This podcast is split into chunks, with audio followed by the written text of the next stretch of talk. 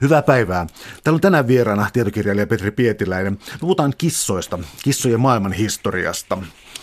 Um, puhutaan varmaan aika paljon tota, kulttuurin tutkimuksesta ja ehkä vertailevaa uskontotiedettä ja tällaista, mutta alustukseksi varmaan voisi käydä kyllä läpi sitten luonnontieteellistä osuutta. Eli nämä kissat, mistä me nyt puhua, niin, puhutaan, niin mistä ne pitäisivät erottaa? Ne pitää erottaa kaikista muista kissoista. Kysymys on siis kissasta, eikä mistään villikissasta.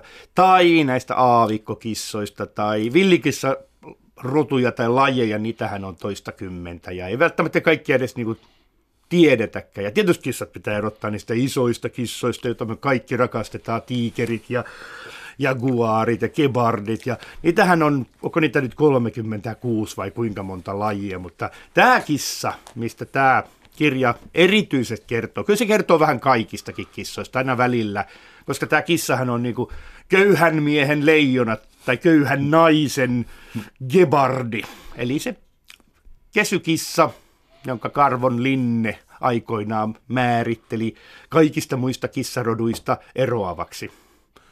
No nämä kissalajit, felis, milloin mitäkin, mutta tämä tässä kantasanana. Yksi asia siis, mikä nyt erottaisi varmaan kissoja, on tämä ero villikissojen ja se, mitä me kutsutaan kissojen välillä, niin molemmissa on sellainen asia, että siis äh, ihminen on hyötynyt äh, erityisesti maanviljelyksen kautta kissoista, mutta sitten villikissat ja kissat ja sitten vielä otetaan tällainen kaksi jako kuin jonkun yksittäisen eläimen kesittyminen ja niin sanottu domestikaatio, jolla jo niin koko laji sitten napataan yhteen. Eli tässä suhteessa villikissat ja kissat, nämä kaksi lähellä toisiaan olevia, mutta mikä niiden olennainen ero on? Olennainen ero on nimenomaan se juuri, että villikissakin – se yksittäinen villikissa voidaan kesyttää. Mutta se ei koskaan oikein tule sillä lailla ihmisen syliin. Se ei koskaan oikein niin kuin tota, muutu meidän ystäväksi. Ja se on aina vähän vaarallinen. Ja sitten jos se tekee pentuja, niin nämä pennut jokainen pitää taas yksittäin kesyttää. Kun taas sitten tämä kissa, joka on jo 9000 vuotta vähintään meidän kanssa niin kuin elänyt, niin se tavallaan on meille, se, se, se hyötyy meistä niin paljon. Villikissa sai sinänsä niin kuin hyödy ihmisestä, mutta ihminen voi niin kuin näyttää valtaansa sen ylittä ja kesyttää sen, mutta kissa, kun se, se on tarpeeksi pieni, Siinä on iso kasa kissanpentuja, seitsemän pentuukin voi joskus olla, niin ihminen voi ne kesyttää kaikki olemalla hetken ni, niille ystävällinen, tosta noin vaan tiettynä muutaman viikon ikäisenä. Eli tavallaan niissä ero on joku, todennäköisesti geenitutkijat jossain vaiheessa huomaa sen, että kesykissalla on pieni geneettinen poikkeavuus, eli se niin tavallaan on valmis siihen, että minä tulen elämään koko elämäni ihmisen kanssa ja se on hauskaa, tai sitten surullista. Mutta Tämä on se ero tavallaan sen domestikaation, domestikaatio eli kesyeläimet, niin ne on sellaisia, jotka tavallaan, ni, niillä on alttius myöntyä ihmisen valtaan tai kumppanuuteen. Mä mieluummin käyttäisin esimerkiksi kissasta sellaista kuin kumppanieläin ei se oikeastaan, se on kumppanieläin tällä hetkellä aika suuressa osassa niin kuin tämmöistä ainakin länsimaita. Ei se ole enää semmoinen hyötyeläin niin kuin ennen, tapetaan rotat ja hiiret navetasta. Uh, jos nyt katsoo tällaista varhaishistoriaa, joka aina välillä on pikkasen spekulatiivista, niin, mutta onko tämä, tämä yhteiselo kissojen kanssa meneekö se jotenkin niin yksi yhteen maanviljelyn kanssa vai onko se jotenkin, koska on myös siis niin kuin vanhoja esihistoriallisia kulttuureja, jotka on kaupunkiyhteisöjä nimenomaan, niin onko kissa viljely, viljelykulttuurin tulosta? Kyllä se on niin kuin kaikkein vahvin näkemys ja mun mielestä se on ainoa oikea. Kyllä niin kuin siinä vaiheessa, kun ihmisille tuli ennen, ennen maanviljelyn tavallaan varsinaista kehittymistäkään ihmiset niin keräsivät marjoja ja, ja tota, erilaisia jyviä ja muita pähkinöitä ja tämän tyylisiä, ja, koska ne on kausituotteita, niin niitä piti säilöä. Ennen kuin maanviljely, ensimmäiset tota, rakennuksethan oli tämmöisiä niin kuin paimentolais metsästäjäkulttuureiden niin kuin viljavarastoja tai pähkinävarastoja tai eh, jopa lihavarastoja. Ja on itsestään selvää, että sellainen paikka on suorastaan herkku apaja kaikille mahdollisille jyrsijöille ja tuholaisille, käärmeille ja rotille ja niin poispäin. Ja kyllä se kissa tulee siinä kuvioon. En mä oikein ikinä niin mietti sitä, että ajattelisi, että tämmöinen niin metsästäjäryhmä tai metsästäjä pieni heimo kiertelee jossakin Euroopassa ja niillä olisi kissat mukana, kun ne kulkisi paikasta toiseen riistan perässä. Koirat oli siinä se luonnollinen yhteistyökumppani, mutta siinä vaiheessa kun jämähettiin ja alettiin, että nyt pitää ruokaa niin kuin saada tästä maasta, niin huomattiin, että se ei olekaan helppoa ja tarvittiin kissaa. Jos siirrytään nyt sitten tästä ää, alkuajoista kissalajista sitten heti kissaan ja kulttuuriin, koska kissa on selvästi on kulttuurieläin, niin kuin sana kulttuuri kertoo maanviljelys, niin mennään sitten tähän Egyptiin, joka on ehkä tunnetuin kissapalvonnasta. Mä kysyn tällaisen avoimen kysymyksen, että minkä tyyppistä tämä kissapalvonta oli? Kyllä siinä oli se, että egyptiläiset rakastivat niin kuin eläimiä. Siis se on aikalaiset, niin kuin, ne ei oikein käsittäneet, että mitä varten ne niin, niin kuin palvoo eläimiä. Sitten jo aikalaiset niin kuin ajatteli, että ne on epäjumalan palvontaa. Mutta ö, kissa on niin kuin, jännällä tavalla todella monen jumalan pyhä eläin. Että aina monissa kirjoissa niin kuin, tota, nostetaan esiin joku Bastet. Mutta sitten siinä on, se oli todella, Bastet oli, esitettiin kissapäisenä naisena. Ja se kissa Bastetin temppeleissä, tota, siellä oikein tuotettiin kissoja niin kuin miljoonia ja niitä sitten palsamoitiin ja ihmiset tavalla ostivat niitä ja niin, sillä tavalla olivat yhteydessä tähän Jumalaan. Eli tämä oli se kissan yksi rooli, että sitä kautta tavallaan saatiin yhteys Jumalaan. Mutta samalla siis kissa oli niin kuin häkellyttävän monen Jumalan pyhä eläin. Se on Hathorin, Iisiksen, Sekmetin ja öö, on siinä muistaakseni Osiriski eli Iisiksen veli, niin se, sekin yhdistetään kissaa. Ja sitten on niin kuin, öö, Mahdet ja mitä kaikkea. Mä en edes muista, niitä muistaakseni oli 18 eri jumaluutta, isompaa ja pienempää, jotka yhdistettiin kissaan, ja mitään muuta eläintä ei yhdistetty näin laajaan määrään jumaluuksia. Se mua kävi hirveästi kiinnostamaan, erityisesti koska niin kuin Bastet oli yhdessä vaiheessa, niin se oli oikeasti Egyptin ylijumala. Kissanainen oli ylijumala. Se oli seksuaalisuuden, hedelmällisyyden, rakkauden, maan ja jossain vaiheessa taivaan ja kuun. Ja se sai niin kuin kaikki jumaluudet, tai siis Jumalan vallat itselle. Se repi niin kuin kaikilta muilta jumalilta vallan. Ja sitten tuli Iisis, johon se yhdistettiin. Ja Iisiksen kissat sitten, niin herra jestas, nekin olisit ihan niin kuin kaikki valtiaita. Eli tämä niin kuin Egyptissä on just tämä, että eläimiä kunnioitettiin ja rakastettiin, mutta kissa on niin kuin poikkeuksellisen laajasti. Ja sitten se on niin jännä vielä se, että me tiedetään ihan mielettömästi esimerkiksi egyptiläisten koirien nimiä.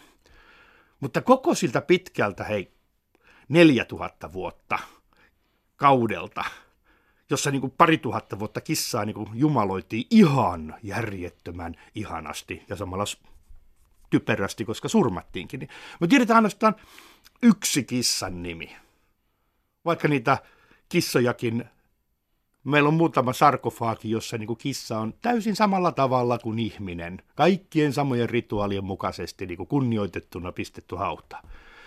Ja tämä minua, minun, minua jäi tämä hirveästi niin mietityttämään, että, että kissa on kissa.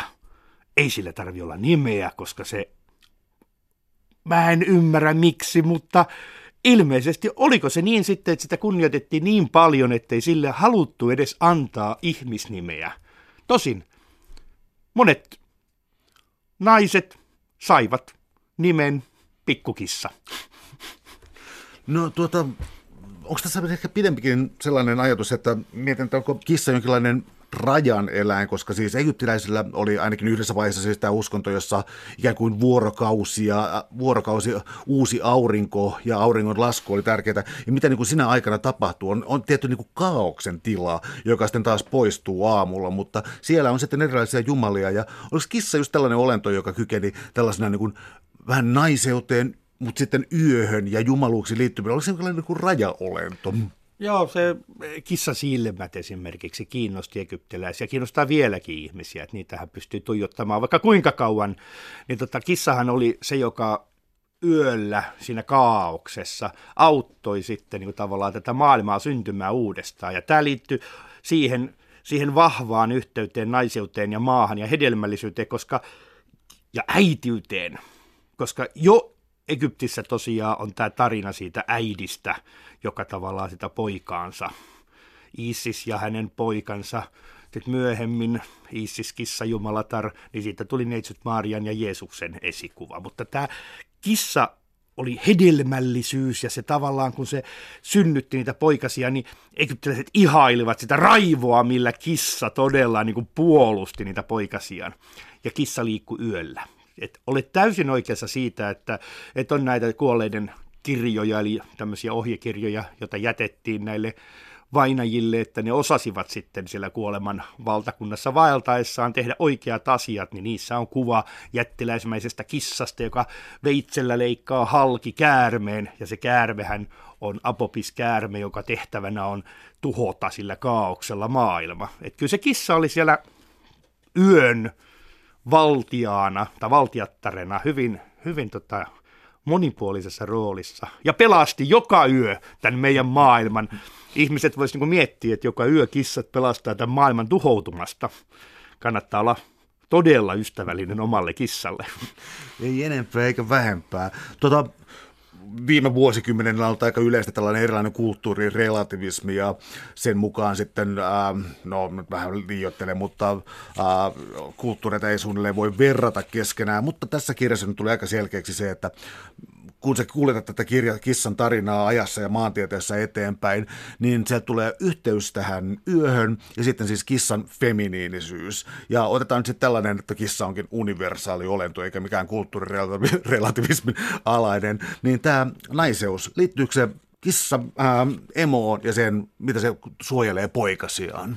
Täydellisesti. Mun mielestä se liittyy niin täydellisesti siihen, että tota, kaikki nämä vanhat kulttuurit – ennen kuin kristi, kristinusko ja juutalaisuus ja islamilaisuus, tai siis kristinusko ja juutalaisuus, anteeksi, pilasivat tämän, niin ihailivat kissan hedelmällisyyttä. Että se, se hedelmällisyys, että se, siinä se naiseus tulee. Ja tota, kaikki vanhat tarinat niin kuin uroskissoista, kolleista, ne on aika ikäviä. Yhdessäkin tota vanhassa tarinassa tämä kollikissa surmaa nämä poikaset – sen takia, että koska silloin kun naaras on saanut poikaset, se pelkästään niin kuin niistä huolehtii. Eikä laisinkaan anna seksiä kollille. Sen takia kolli surmaa poikaset, että pääsee tekemään uusia poikasia. Ja se surmaa omatkin poikasensa tämän tarinan mukaan. Mutta naaraskissa, se äitiys, siinä siitä se feminiinisyys tulee. Siis kissaa alettiin niin kuin esteettisenä olentona e, niin kuin länsimaisessa kulttuurissa kuvaamaan vasta niin kuin 1700-luvun jälkeen. Että se, että kun nyt joku sanoo, että kissahan on niin kuin sulokas, kaunis, samanlainen kuin nainen. Joku voi tällä lailla puhua, mutta se puhuu tästä viimeisestä parista sadasta vuodesta. Että sitä ennen se oli pelkästään se äitiys eikä se ollut esteettinen kohde. Et se on jännittävää, että jos mennään tälle universaaleihin asioihin, niin, mutta silti se naiseuteen liittäminen edelleen on hyvin vahva. Ja se on yksi niin kuin vahvimmista tämmöisistä trendeistä kissahistoriassa, ihan niin kuin kaikissa kulttuureissa tämä olikin sellainen, mä ajattelin, että milloin tämä feminiinisyys tulee, tai missä muodossa tämä feminiinisyys tulee, mutta annoit sille just selityksen, koska mä rupesin miettimään, että jos nykyään vaikka malleja, naismalleja verrataan kissoihin, niin tämä on catwalk, minkä ne tekee, mun on hyvin hankala nähdä metsästä ja keräilijä naista tällaisessa viehkiässä catwalk-asetelmassa. Mutta tota, täällä on tänään siis vieraana tietokirjailija Petri Pietiläinen. Puhutaan kissoista, kissojen maailman historiasta. Voisi myös sanoa, että me puhutaan maailman historiasta, mutta kissojen perspektiivistä positiivista. Käsiteltiin tuossa tuota Egyptiä, niin Egyptistä kun tullaan Rooman vallankaudelle, siis nyt tullaan jo ajanlaskun vaihteeseen ja sen ajanlaskun jälkeiseenkin aikaan, niin siellä kreikkalais-roomalaisessa perinnössä ihmeteltiin tätä egyptiläistä. Voiko tehdä sellaisen jaon, että, että nämä kaksi kulttuuria jollakin tavoin poikkesi niin paljon toisistaan, että tämä kissan palvonta näytti käsittämättömältä toisesta kulttuurista käsin? Kyllä se ainoa niin kuin järkevä niin kuin ajatus, mitä minä olen tuosta ajasta ja siitä ihmettelystä, niin se eläinpalvonta ylipäänsä, mutta sitten tämä kissojen palvonta vielä niin kuin sen takia se tuntui vielä järjettömämmältä, koska tämä Isis Jumalatar, siinä tuli hyvin suosittu sitten, myös niin kuin kreikkalais-roomalaisessa maailmassa. Niin tota, sitten se kissa tuli siinä samalla. Ja, ja, mutta se ei milloinkaan niin kuin tullut sillä lailla palvotuksi kuin Egyptissä uudessa tilanteessa, mutta kissan niin kuin merkitys kasvoi koko ajan. Mutta varsinaisesti sitten niin kuin, mehän ei niin kuin todellakaan tiedetä. Ei, muutama pieni esimerkki on siitä, että, että kissoja on täydet, täytynyt todella niin kuin porukan rakastaa Egyptissä. Ja samalla kreikkalais-roomalaisessa maailmassa, niin kyllä siinä täytyy olla jotakin sen, sen uskonnon Issiksen kautta. Se, koska sitten taas kissasta tuli Issiksen kautta niin kuin Dianan ja muiden niin kuin metsästyksen jumalattarien ja ylipäänsä kreikkalais-roomalaisten nais, naisjumalan, tai siis jumalatarhan on aina nainen, jumalattarien niin kuin tämmöinen pyhä eläin. Mutta se ei, koira oli jo lemmikki. Se on niin kuin siis jännittävä, että voi väittää, että Egyptissä kissa oli lemmikki. Voi hyvin väittää ja pystyy löytämään perusteluita, mutta kreikkalais-roomalaisessa maailmassa se lemmikkistatus jotenkin väheni. Ja se voi johtua siitä, että se Egyptin raivoisa kissarakkaus aiheutti niin kuin, tota, roomalaisissa, kun ne oli hieman, niin kuin sanotaanko, käytännöllisempiä tyyppejä, kenties kuin nuo egyptiläiset, niin tota, semmoisen niin kuin, kissa-epäilyn siemen alkoi siellä, että kissa on kyllä pidettiin, että on se hyödyllinen, se pitää hiiret poissa. Mutta mien on löytänyt, eikä kukaan muukaan, niin tota, mitä minä olen niin pystynyt kaivamaan esiin, niin en ole löytänyt mitään sellaista lausetta niin kuin antiikista, että voi kun minä rakastan tota kissaani. Teekö mä tota ylitulkena, koska mun mielestä tässä sun käsikirjoituksessa tulevassa kirjassa on siis sellainen asia tulee esiin, että ää, pakanakulttuureissa feminiinisyys käsitellään paljon, sitä arvostetaan paljon enemmän. Se liittyy tällaiseen yöhön ja pimeään ja lisääntymiseen ja feminiinisyyden palvota. Mutta kun tullaan sotilaskulttuureihin, niin siellä tällainen ikään kuin halutaan pyyhkiä pois ja olla ikään kuin valossa ja hierarkiassa ja tällaisessa. Ja sotilaskulttuurit ei ainakaan tuossa vaiheessa palvoneet kissaa, tai se ei sopinut siihen kulttuuriin samalla tavalla, samalla tavalla kuin halveksuttiin feminiinisyyttä. Se vallottaja, ei vallottaja tee kissoilla mitään. Se vallottaja tulee ja tuhoaa maanviljelyskulttuurin, ottaa orjat ja pistää orjat tekemään töitä. Ei sillä ole niin minkäänlaista suhdetta siihen pieneen eläimeen. Se haluaa mieluummin sitten olla suuri sankari, leijonien kanssa kamppailija, niin kuin Gilgamesh-epoksessa, niin siinä taistellaan leijonia ja kebardeja ja leopardeja, kaikenlaisia isoja kissoja vastaan, ja se on semmoista miehistä uhoa. Se on täysin oikeassa tuossa tulkinnassa, ja sitten se, että, että pakanakulttuureissa, tämmöisissä vanhoissa kulttuureissa, niin vaikka egyptiläisetkin pelkäs tavallaan pimeää, mutta niille koko aika vannotettiin, että homma hoituu. Ja ne joka aamu ne näki sen auringon nousevan. Et vaikka se pimeä yö oli jotenkin pelottava, niin sitten ne yöllä herätessään, vaikka ne näki kissan kävelevän, ja sen pienessä kuun valossa kissan silmät loistaa, niin ne tiesi, että kissa hoitaa homman.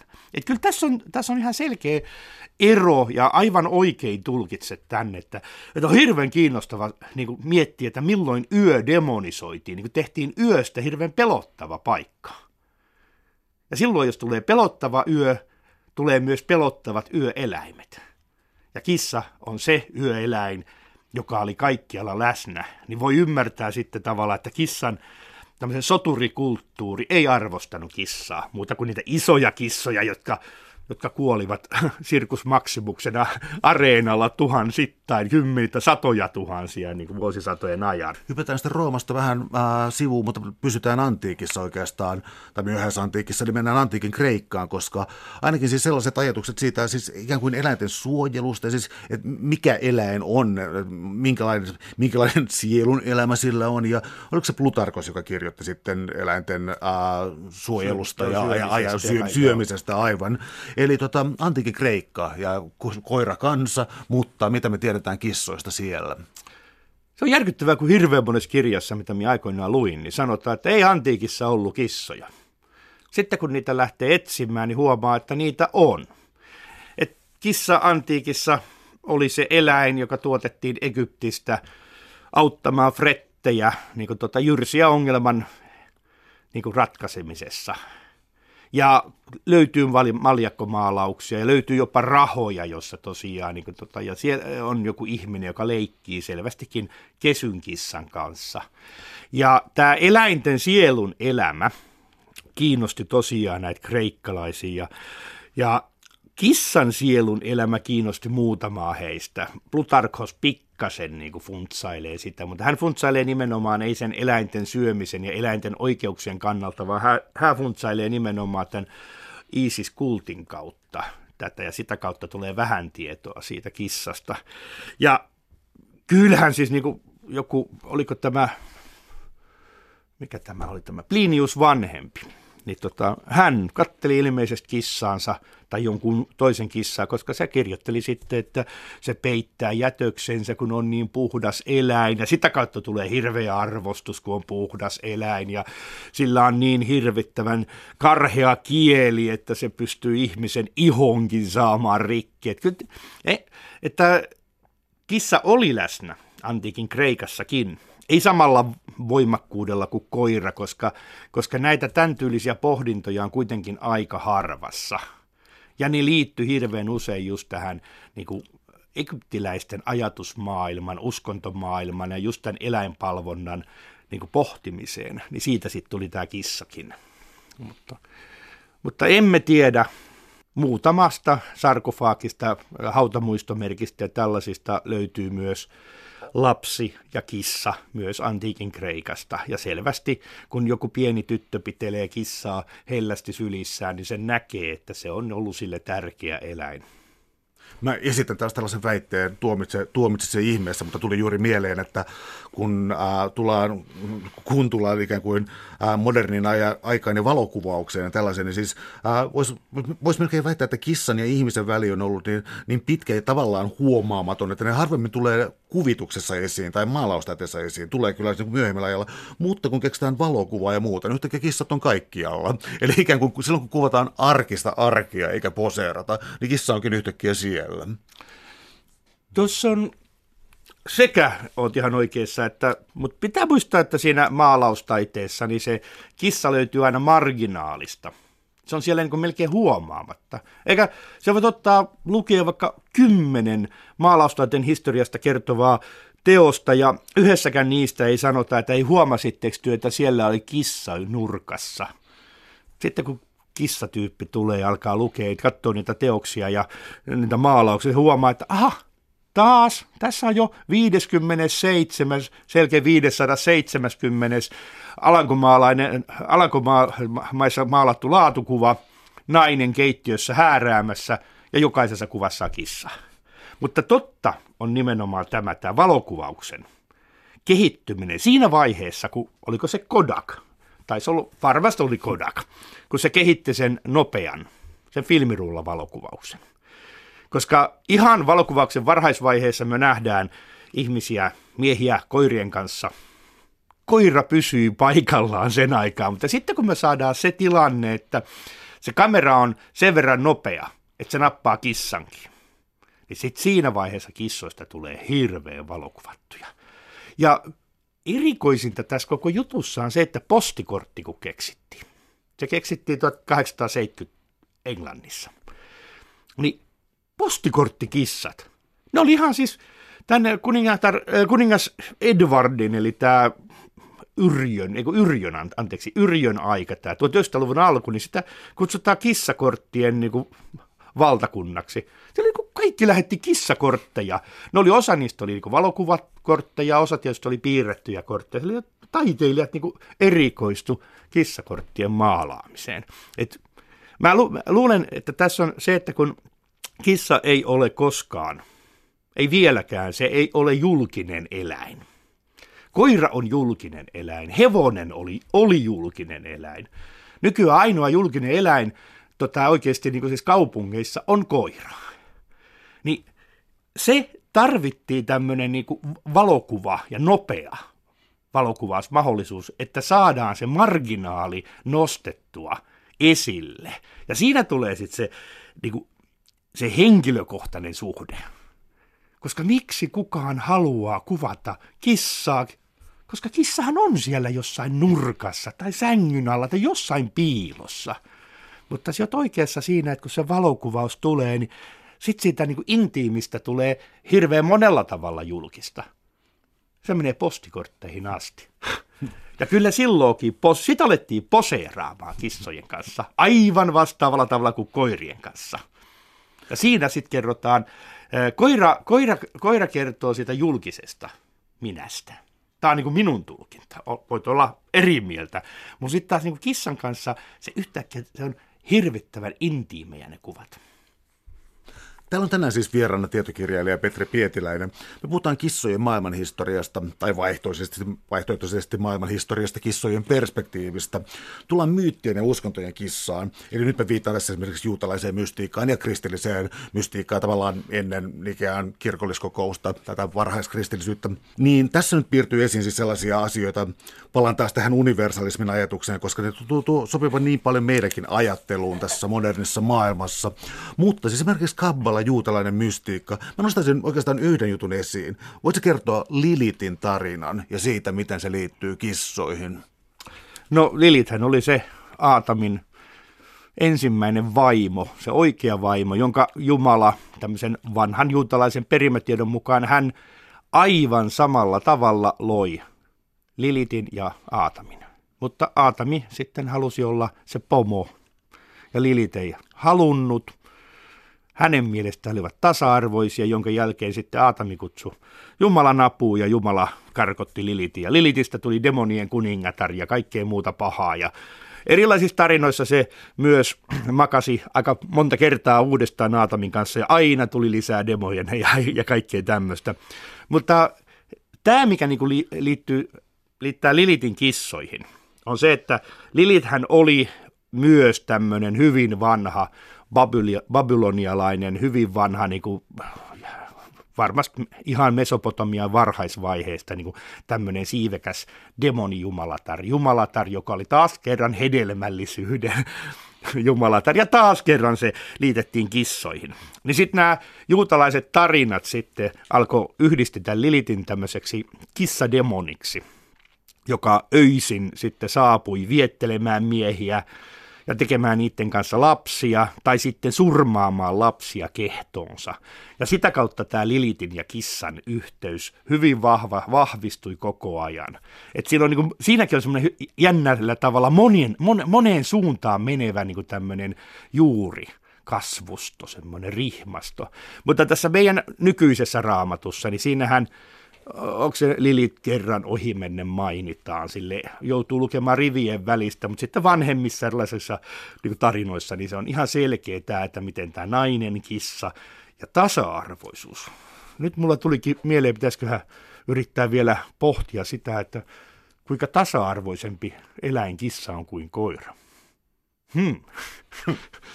Mä väitän, että se on se, siis, niin kun, siis jos koiraa luonnetaan, siis ihmiset, kun koiraa kehutaan, kun koira-ihmiset puhuvat, jos käyttää näitä karmeita kategorioita, nämä on lojaalisuus, joka nostetaan aina esiin. Kun kissa-ihmiset puhuu, käyttääkseni taas tällaisia kategorioita, niin siis kysymys on palvonnan luonteisuudesta, koska ei niitä pyritä kesyttämään tai viemään tiettynä aikoina ulos tai mitään, vaan siis äh, tämä alisteisuusasema menee eri tavalla, mutta tämä oli vain niin mun mietintyö. Joo, eikö, mä, kun mä tosiaan kirjoittanut sekä koirista että kissoista – niin mä huomaan nämä, nämä jännät tavallaan semmoiset pohdintamahdollisuudet. Ja huomasinpa juuri, että ihan äskettäin on tullut semmoinen kirjakin, miten opetan temppuja kissalleni. Ja minä taas näen tällaisessa kirjassa 1800-luvulta alkaneen trendin, jossa tota, ihmisen, ihminen teki ensiksi koiran niin kuin niin kuin pseudoihmiseksi. Eli koira alettiin niin kuin käsittelemään ikään kuin pientä ihmistä. Ja kissaa alettiin käsittelemään ikään kuin pientä koiraa. Eli kissankin pitäisi oppia tottelemaan, aivan kuin koira on tehnyt, ja olemaan lojaali. Et mä nyt odotan sitä, että jossain vaiheessa me päässään siihen, että, että me aletaan niin kuin käyttäytymään kissoja kohtaa yhtä hyvin kuin ne käyttäytyy meitä kohtaan. Eli me aletaan niin pitämään niitä vertaisenaan, koska kissathan pitää meitä vertaisenaan. Tässä on tämä tasapaino. Uh, jos nyt mennään vielä anekdoottien kautta, niin monet pitää kissoja omahyväisenä. Ja myös erilaisissa faabeleissa ja muissa kissoja pidetään omahyväisenä muiden eläinten joukossa. Ja nyt mä houkuttelen taas sua kertomaan uh, Noan arkista ja siitä, miksi kissalla on syytäkin olla omahyväinen ja katsoa vähän ylen katsoa ja muita eläimiä. No, leijonahan on tietysti eläinten kuningas. Ja tietysti Noan arkissa oli sellainen tilanne, että siellä hiiret lisääntyivät hälyttävässä määrin. No, no leijona ei nyt viittinyt mitään tehdä, niin sitten tota, Noa keksi sen keinon, että se monien, no vähän riippuu siitä, joissakin tarinoissa se rapsutti leijonaa, joissakin tarinoissa se sen äh, nenää, ei, kirsua, onko leijonallakin kirsu? Todennäköisesti.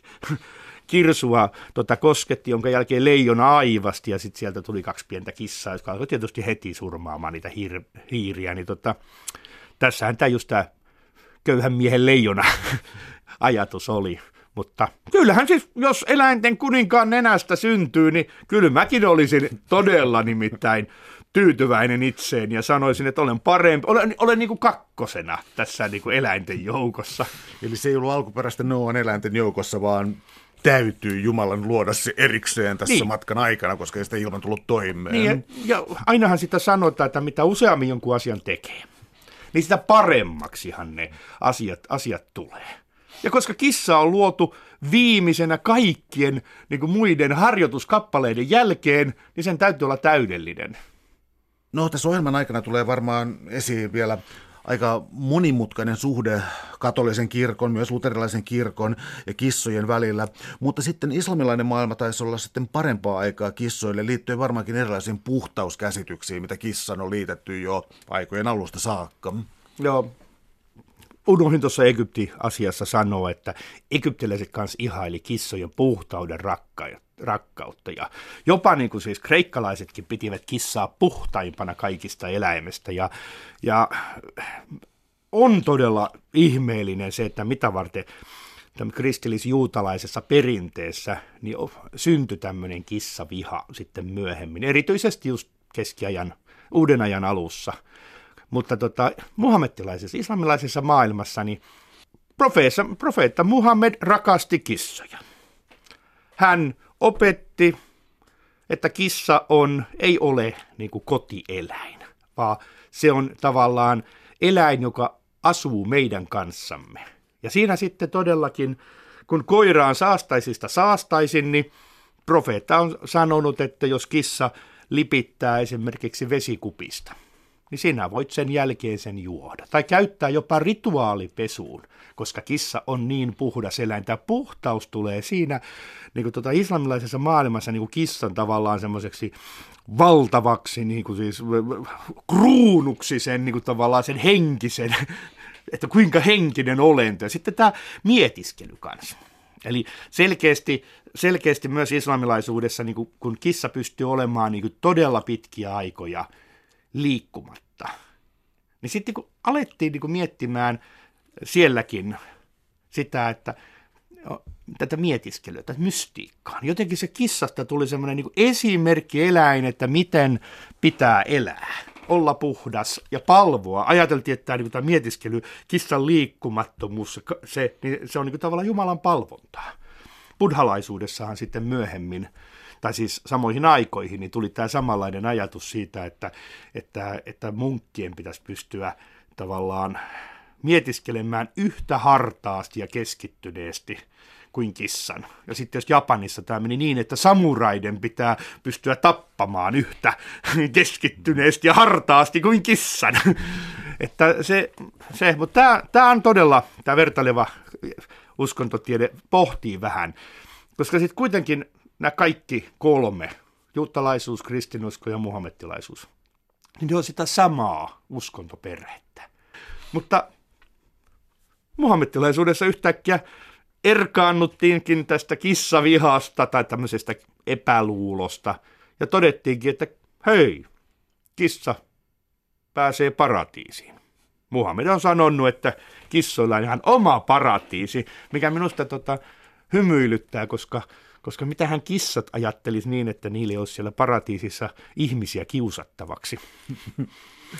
Mä tässä unohdin, unohdin yhden tärkeän kysymyksen, koska me puhuttiin nyt siis niin kuin muhammetilaisuudesta ja kissoista, ää, Egyptistä, Roomasta viitattiin ja pikkasen Aasiaakin. Eli yksi asia, kun me puhutaan nyt tästä samasta kissasta, joka me tunnetaan nyt erotuksena villikissoista, niin ää, maailman kauppa ja kissojen kulkeutuminen ympäri maailmaa. Eli tota, tämä varmaan pohjustaisi sitä, miten kissoja on sitten ollut niin paljon ja eri kulttuureissa käsitelty. Joo, se, se on itsestään selvä, koska, koska me tiedetään rottien ja hiirten levinne, leviäminen maailmassa. Ne on kauppojen, laivojen, kauppareittien ja laivojen kautta rotat ja hiiret on menneet kaikkialle. Ja kissat on pakkoon ollut per, niin mukana. Ensimmäinen, ensimmäinen se tämmöinen kissalöytöhän on sieltä, sieltä Kreetalta, oliko se nyt 9000, 8000 EKR. Ja silloin natufialaiset niin kuin ensimmäisiä kauppa, kauppalaivoja varmasti niin kuin sinne Kreetalle niin kuin kuljettelivat, ja siinä meni hiiret mukana. Ja kissat. Ei kukaan ihminen ota villikissaa pieneen laivaan, joka pelkää ihmisiä. Edes hyötymistarkoituksessa ne ei, ei uskalleta ottaa niitä. Se on ollut pakko olla kes, niin kuin kissa. Ja tämä ihan kun on ajateltu tätä kissojen leviämistä, niin nehän, on, nehän oli heti hirveän niin kuin siis, kova kauppatavara.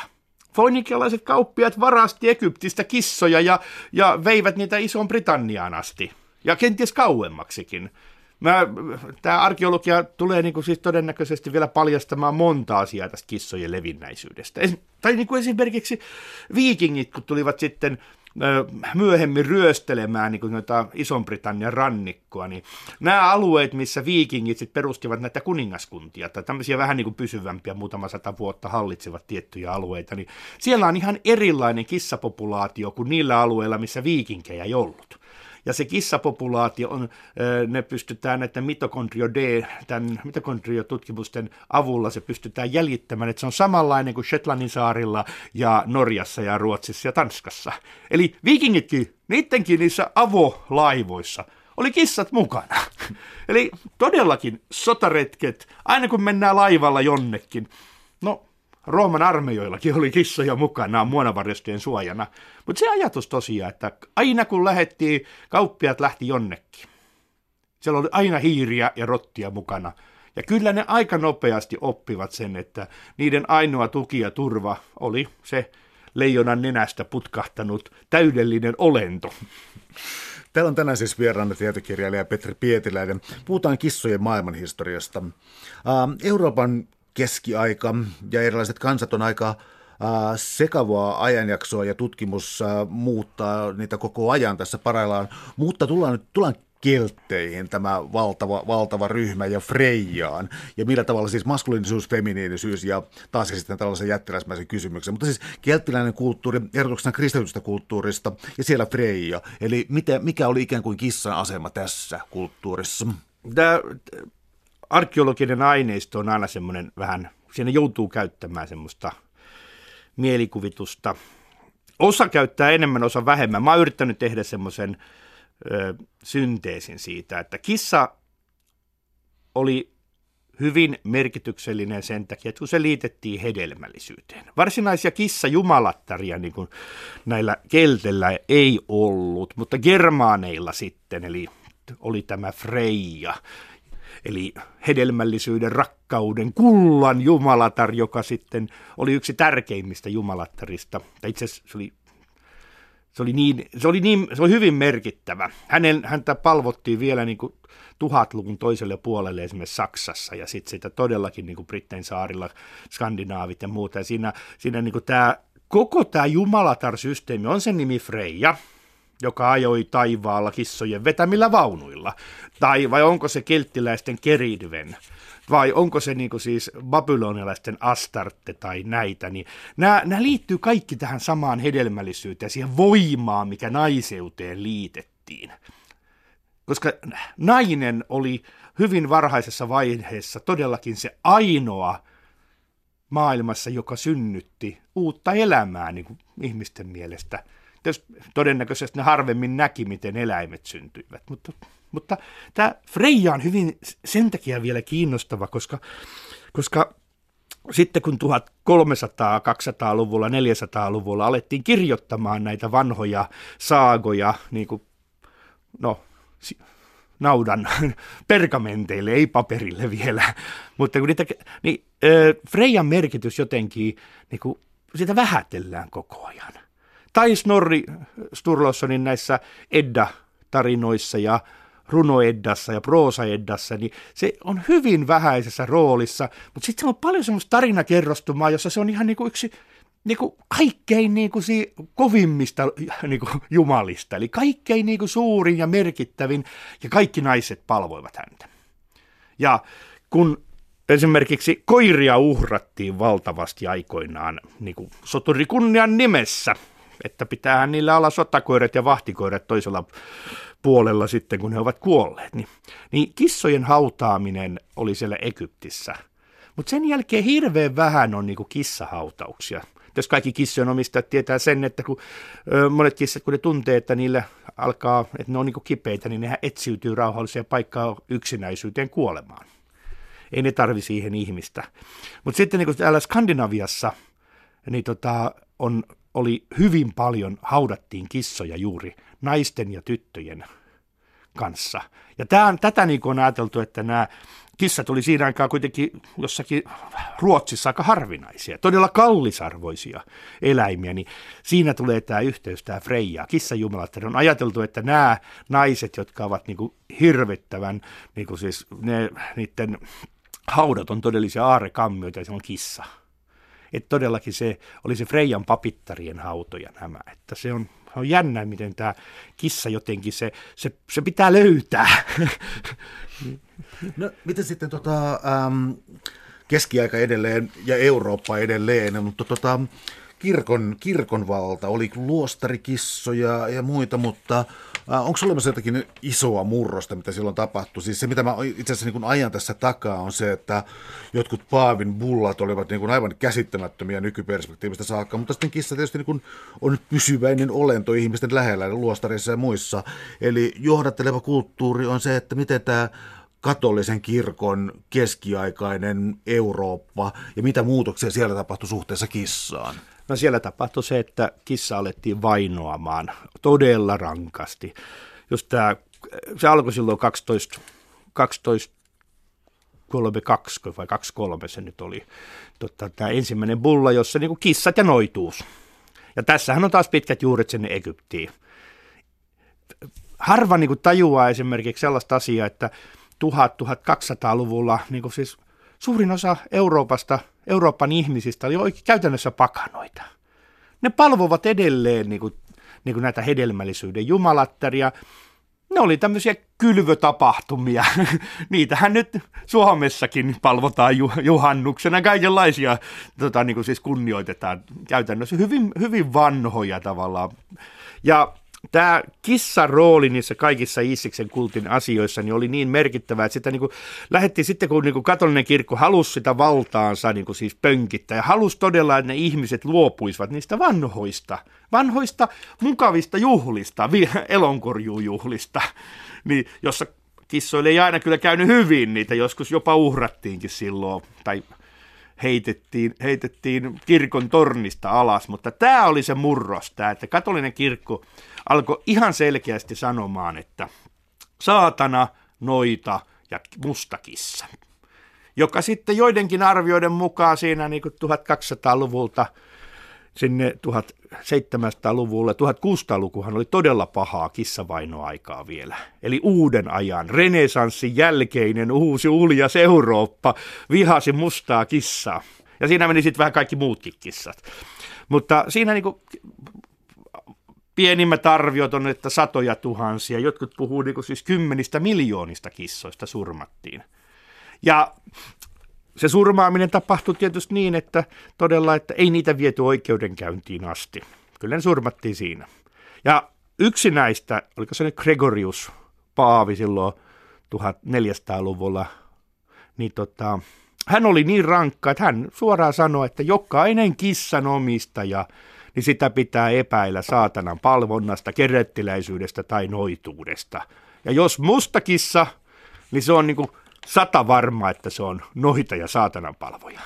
Niin kai nyt, kai nyt ymmärtää, että kun ihmisille niin kuin tällaista niin kuin sanotaan kirkossa – niin sitten ne alkaa kattelemaan niin kuin ympärille, että tuollahan on tuo vanha usein köyhä rouva, joka mahdollisesti oli parantaja, eli hänellä oli vähän luonnonyrteistä tietoa ja hänellä oli sitten yksinäisyyden tunnetta lievittämässä se mustakissa. No niin, roviolle, molemmat. Tämä oli se semmoinen kulminaatio, missä tämä kristillinen kissa epäluulo. Mutta sitten se on, niinku, se on ihan niin kuin hupaisaa. Sitten samalla kun tämä kissaviha, jopa oppineet miehet niin kuin selittää, että kissa on aina saatanan kissa. Niin samanaikaisesti sitten siellä luostareissa kissoja arvostettiin, ne pitivät hiiret kurissa, ne antovat sitä lämpöä, lempeyttä, tukea ja turvaa siinä yksinäisessä luostarielämässä. Ja sen takia me tiedetään, että Pangurban, eli valkoinen tallustelija, niminen kissa, tuolla Saksassa irlantilainen munkki, joka siellä luostarissa eli, niin sillä oli kissa, jonka nimi oli Pangurban ja se teki 900-luvulla semmoisen runoon, jossa hän hyvin teki rakkauden tunnustuksen kissalleen. Hän ja kissa olivat yhtä. Toinen lueskeli kirjoja, etsi viisauksia ja sanoja ja toinen etsi nurkista ja kaikkialta hiiriä. Ja tota, samanaikaisesti, kun tämä, tavallaan tämä kissaviha alkoi nousemaan, niin oli ihmisiä, jotka ihan selkeästi rakastivat kissojaan. Täällä on tänään siis vieraana tietokirjailija Petri Pietiläinen. Puhutaan kissojen maailmanhistoriasta. Ja tuossa kävi äsken esiin, miten ongelmallinen suhde katolisella kirkolla oli kissoihin ja, ja myös itse asiassa noita vainot ja niin eteenpäin. Mutta kun tullaan uudelle ajalle, niin voisi kuvitella, että ihanaa ää, tieteellinen maailmankuva ja tällainen taikauskoisuus ja muut katoaa. Ajatellaan Descartin filosofiaa, mutta kun Descartes tekee tätä filosofiansa, ihminen nostetaankin ihan kummalliseen asemaan ja eläimet, mitä se nyt sanoisi, muuttuvat koneiksi. Eli uusi aika ja tieteen valtava, äh, valtava ekspansio. Mutta mitä kissaparalle tapahtui tässä? Mm, siinä tapahtui semmoinen ylilyönti. Miekin on aina luullut, ajatellut sille, että, että uutena aikana alkoi tulla nämä hienot, ne alkoi pikkuhiljaa levittymään ja ihminen alkaa sivistymään ja kohtelemaan niin kuin siis eläimiä paremmin, niin tapahtukin täydellinen niin kuin, tavallaan katastrofin jälkinäytös. Ja todennäköisemmin, koska 1600-luvulla niin kuin surmattiin enemmän niin kuin ihmisiä noitina kuin milloinkaan aikaisemmin, niin niillä noidilla kaikilla oli kissa. Vaikka niin kuin asiakirjoissa ei aina sitä mainita, mutta maalaustaiteessa kaikki suuret maalarit on tehneet noita sapattikuvia, eli missä ne noidat palvoo niin kuin paholaista, niin siellä on se kissa jossakin. Täällä on tänään siis vieraana tietokirjailija Petri Pietiläinen. Puhutaan kissojen maailmanhistoriasta tai maailmanhistoriasta kissojen silmiin. Nyt tulee jo lähelle nykypäivää ja mä sijoittaisin tämän olennaisen murroksen äh, 1800-luvulle. Kissan näyttelyt ja tämän kaltainen. Mikä ihmeen fundamentaalinen pohjanvere siellä oli muuttunut? Siellä oli muuttunut se, että tämä Verniminen kissaharrastaja, häntä harmitti se, että kun koirat saa niin valtavat julkisuutta, kun hän rakasti kissoja niin kuin yli kaiken. Ja hän niin kuin ajatteli, että, että kun koirat on näyttelyssä, niin tota, ne on arvostusta, niin pistetään kissanäyttely pystyyn. Ja sitten kaikki sanoivat, että ei tämä onnistu. Kuka nyt haluaa tulla kissoja katsomaan näyttelyyn? Siitä tuli niin supersuosittu, että heti samana vuonna järjestettiin eri puolilla Isoa-Britanniaa lukuisia näyttelyitä. Että tässä tuli se, että kun pelko hävisi, se lopullinen pelko, yön pelko. 1800-luku oli valon aikakausi eurooppalaisissa kaupungeissa, että alkoi tulla kaasuvaloa, että kaupungeissa oli kenties pimeää, mutta sillä lailla. Ja sitten tämä tavallaan se yön pelon ja se paholaisen pelon, niin se, kun se häviää, niin sitten jää jäljelle vain ja ainoastaan kissojen hyvät puolet, tai siis tässä mytologisessa ajattelussa. Eli, eli se, että ne, ne on hyödyllisiä, ne on ystävällisiä, rakkaita, ja se todella voit niinku nukahtaa siihen, ja se kissa valvoo siinä sun, nukkuu siinä sun rinnalla ja lämmittää siinä, ja tälleen. Niin tämä, kun vähitellen alkoi, eli se pahuus alkoi hävitä siitä kissasta, se pahuus, joka oli siihen pistetty, kun, no, paavillinen terva. niin kuin siis, niin kuin, kyllä se niin kuin 500 vuotta meni ennen kuin se lopullisesti lähti, mutta näin tapahtui. Ja sitä paitsi, 1800-luku on myös kaupungistuminen. Ja vaikka niin eläimet häviää moderneista suurkaupungeista niin kuin raitiovaunujen vetäjinä ja niin poispäin, ne häviää vasta 1900-luvun alkupuolelle. Mutta jo 1800-luvulla oli nähtävissä se, että kissahan sopii kaupunkiin paremmin kuin koira. Koira, koira tarvitsee, riippuen tietysti rodusta, niin se tarvitsee tavallaan sitä metsästyksen, sitä juoksemisen.